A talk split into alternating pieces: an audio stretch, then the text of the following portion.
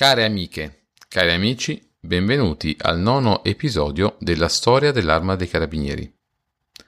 Se volete scoprire la storia dei Carabinieri e con queste chiavi di lettura la storia d'Italia, siete nel posto giusto. Vi ricordo sempre di seguirmi sul canale Instagram Storia dei Carabinieri, dove troverete anche altre informazioni. La scorsa volta abbiamo parlato delle uniformi dei Carabinieri sotto Carlo Alberto. L'episodio di oggi invece è dedicato ai tentativi insurrezionali in Savoia a inizio degli anni trenta e al valore del carabiniere Giovan Battista Scapaccino. Come sappiamo, già ai tempi della scuola, una seconda ondata rivoluzionaria arrivò sull'Europa nel milleottocentotrenta trentaquattro. Il primo anelito di rivolta scoppiò in Francia nel luglio milleottocentotrenta, a cui seguì l'indipendenza del Belgio dell'agosto successivo. Nel milleottocentotrentuno, cioè appena salito al trono Carlo Alberto, vi erano stati problemi molto seri a Roma, il tentativo carbonaro di Ciro Menotti a Modena, l'insurrezione a Bologna e Parma con la fuga di Francesco quarto d'Este e di Maria Luigia, rimessi poi sul trono dalle baionette austriache. Per quanto riguarda il Regno di Sardegna, Carlo Alberto non ebbe particolare attenzione verso i detenuti politici, sottraendoli così a una serie di amnistie che concesse in quei primi anni di regno. In particolare, nell'aprile milleottocentotrentatré, per motivi banali, l'arresto di due sottufficiali in servizio a Genova fece scoprire l'esistenza dell'associazione Giovani Italia. Iniziò una ricerca serrata dei componenti che facevano capo evidentemente a Giuseppe Mazzini, che portò numerosi arresti. L'esito dell'inchiesta fu un'esecuzione di dodici fucilazioni, mentre si ebbero due suicidi e ventuno sentenze di condanne a morte, tuttavia non potute eseguire perché i condannati si trovavano all'estero o erano già riusciti a fuggire dal paese. Mazzini non si diede per vinto e nel milleottocentotrentaquattro tentò di organizzare un corpo di volontari in Svizzera con il quale sollevare la Savoia e chiedere la Costituzione. Nonostante la buona volontà, l'invasione della Savoia del tre febbraio milleottocentotrentaquattro fu un vero fallimento. Si ebbe una grande disorganizzazione e anche l'azione delle forze d'oltreconfine, gli svizzeri, che riuscirono in effetti a bloccare buona parte dei mazziniani. L'altra faccia del tentativo insurrezionale è la morte del carabiniere a cavallo Giovan Battista Scapaccino.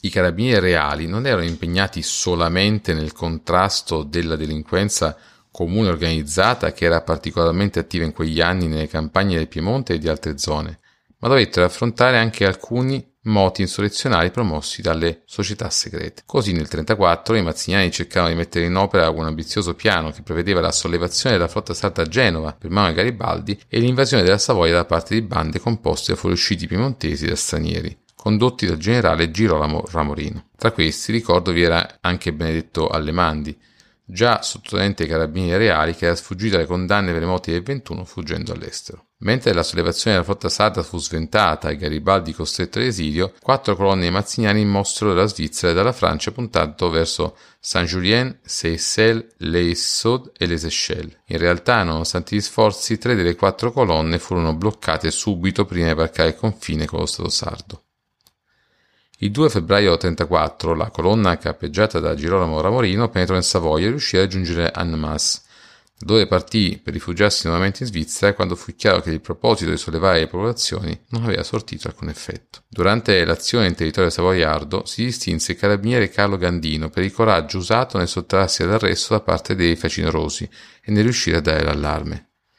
Egli stava recandosi a consegnare un dispaccio ai doganieri che si trovavano nella zona di Bossei, dalla quale entrò poi Ramorino, e che non furono in condizione di fermare la colonna. Solo una banda riuscì effettivamente a raggiungere la Savoia, quella diretta alle Seychelles, località di frontiera poco distante da Chambéry. Gli insorti entrarono in azione occupando la stazione dei carabinieri e prendendo prigionieri il brigadiere comandante della stazione Giacomo Ricciardi e due carabinieri, Giovanni Chelchi e Feliciano Bobbio. Bobbio riuscì a tramortire un insorto e, dopo essere saltato dalla finestra della stazione, prese un cavallo di posta raggiungendo il distaccamento militare di Ponte Belvicino e a dare l'avviso al suo comando, che inviò così un dispaccio da Ponte Belvicino o Pont Beauvoisin alle Seychelles per avvertire il sindaco che una colonna di soldati e carabinieri reali stava venendo nel paese per scacciare gli invasori. Così la sera del tre febbraio trentaquattro il carabiniere a cavallo Giovan Battista Scapaccino, rientrando da Chambéry, o era stato comandato di ordinanza espressa, fu bloccato dai ribelli. Circondato dagli insorti e minacciato con le armi, gli fu chiesto di dare via la Repubblica, aderendo in qualche misura alla causa. Scapaccino, vista la situazione, diede gambe al cavallo nel tentativo di sottrarsi alla cattura definitiva e partì al grido di "Viva il re". In realtà non fece in tempo a reagire, perché due colpi di fucile lo uccisero all'età di trentadue anni. Ricevuto nel frattempo l'allarme, l'ufficiale dei carabinieri comandante della tenenza, che era letto ammalato, e il luogotenente Giovanni Antonio Viano, avvertì il comandante militare della piazza, il luogotenente colonnello Adriano Donnier, già antico ufficiale dei carabinieri, poi passato al servizio delle piazze. E questi, con i carabinieri disponibili, i soldati riusciti a armare in fretta, raggiunsero velocemente le Seychelles insieme a alcuni preposti delle dogane.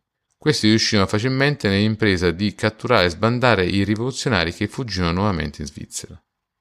Il sovrano, saputo dell'atto di coraggio del carabiniere, volle concedere la medaglia d'oro al valor militare, cioè la più alta onorificenza che era possibile concedere per un atto di coraggio, istituita appena un anno prima. Dunque la medaglia d'oro a Scapaccino fu la prima medaglia d'oro a valor militare concessa in tutta l'armata sarda. Infatti, dopo di lui, Carlo Alberto concesse un'analoga ricompensa al luogotenente colonnello Donnier e poi la medaglia d'argento, sempre a valor militare, insieme alla promozione a brigadiere, ai carabinieri Feliciano Bobbio e Carlo Gandino. Quest'ultimo, di servizio della frontiera, lo ricordo, era stato intercettato dai rivoluzionari, ma riuscì a dare di sprone al cavallo e non essere catturato. Non furono questi gli unici ricompensati. La quasi totalità dei militari delle sezioni di Seychelles, Tonon, Pont-Beauvoisin e Saint-Julien ottennero ricompensa. Anche in questo caso gli episodi narrati ebbero luogo nei piccoli centri del regno, dove la presenza dei carabinieri era una costante. In tale frangente i militari di alcune stazioni del luogotenente, Rolfi, Vernet e Viano, furono particolarmente attivi a tutelare l'ordine pubblico. L'istituzione rispose prontamente con efficienza alla prova che i rivoluzionari avevano condotto in Savoia, evidenziando ancora una volta che la caratteristica organizzazione a rete su tutto il territorio e il forte spirito di iniziativa del corpo gli conferivano elevate capacità di risposta alle sollecitazioni dell'ordine e della sicurezza pubblica.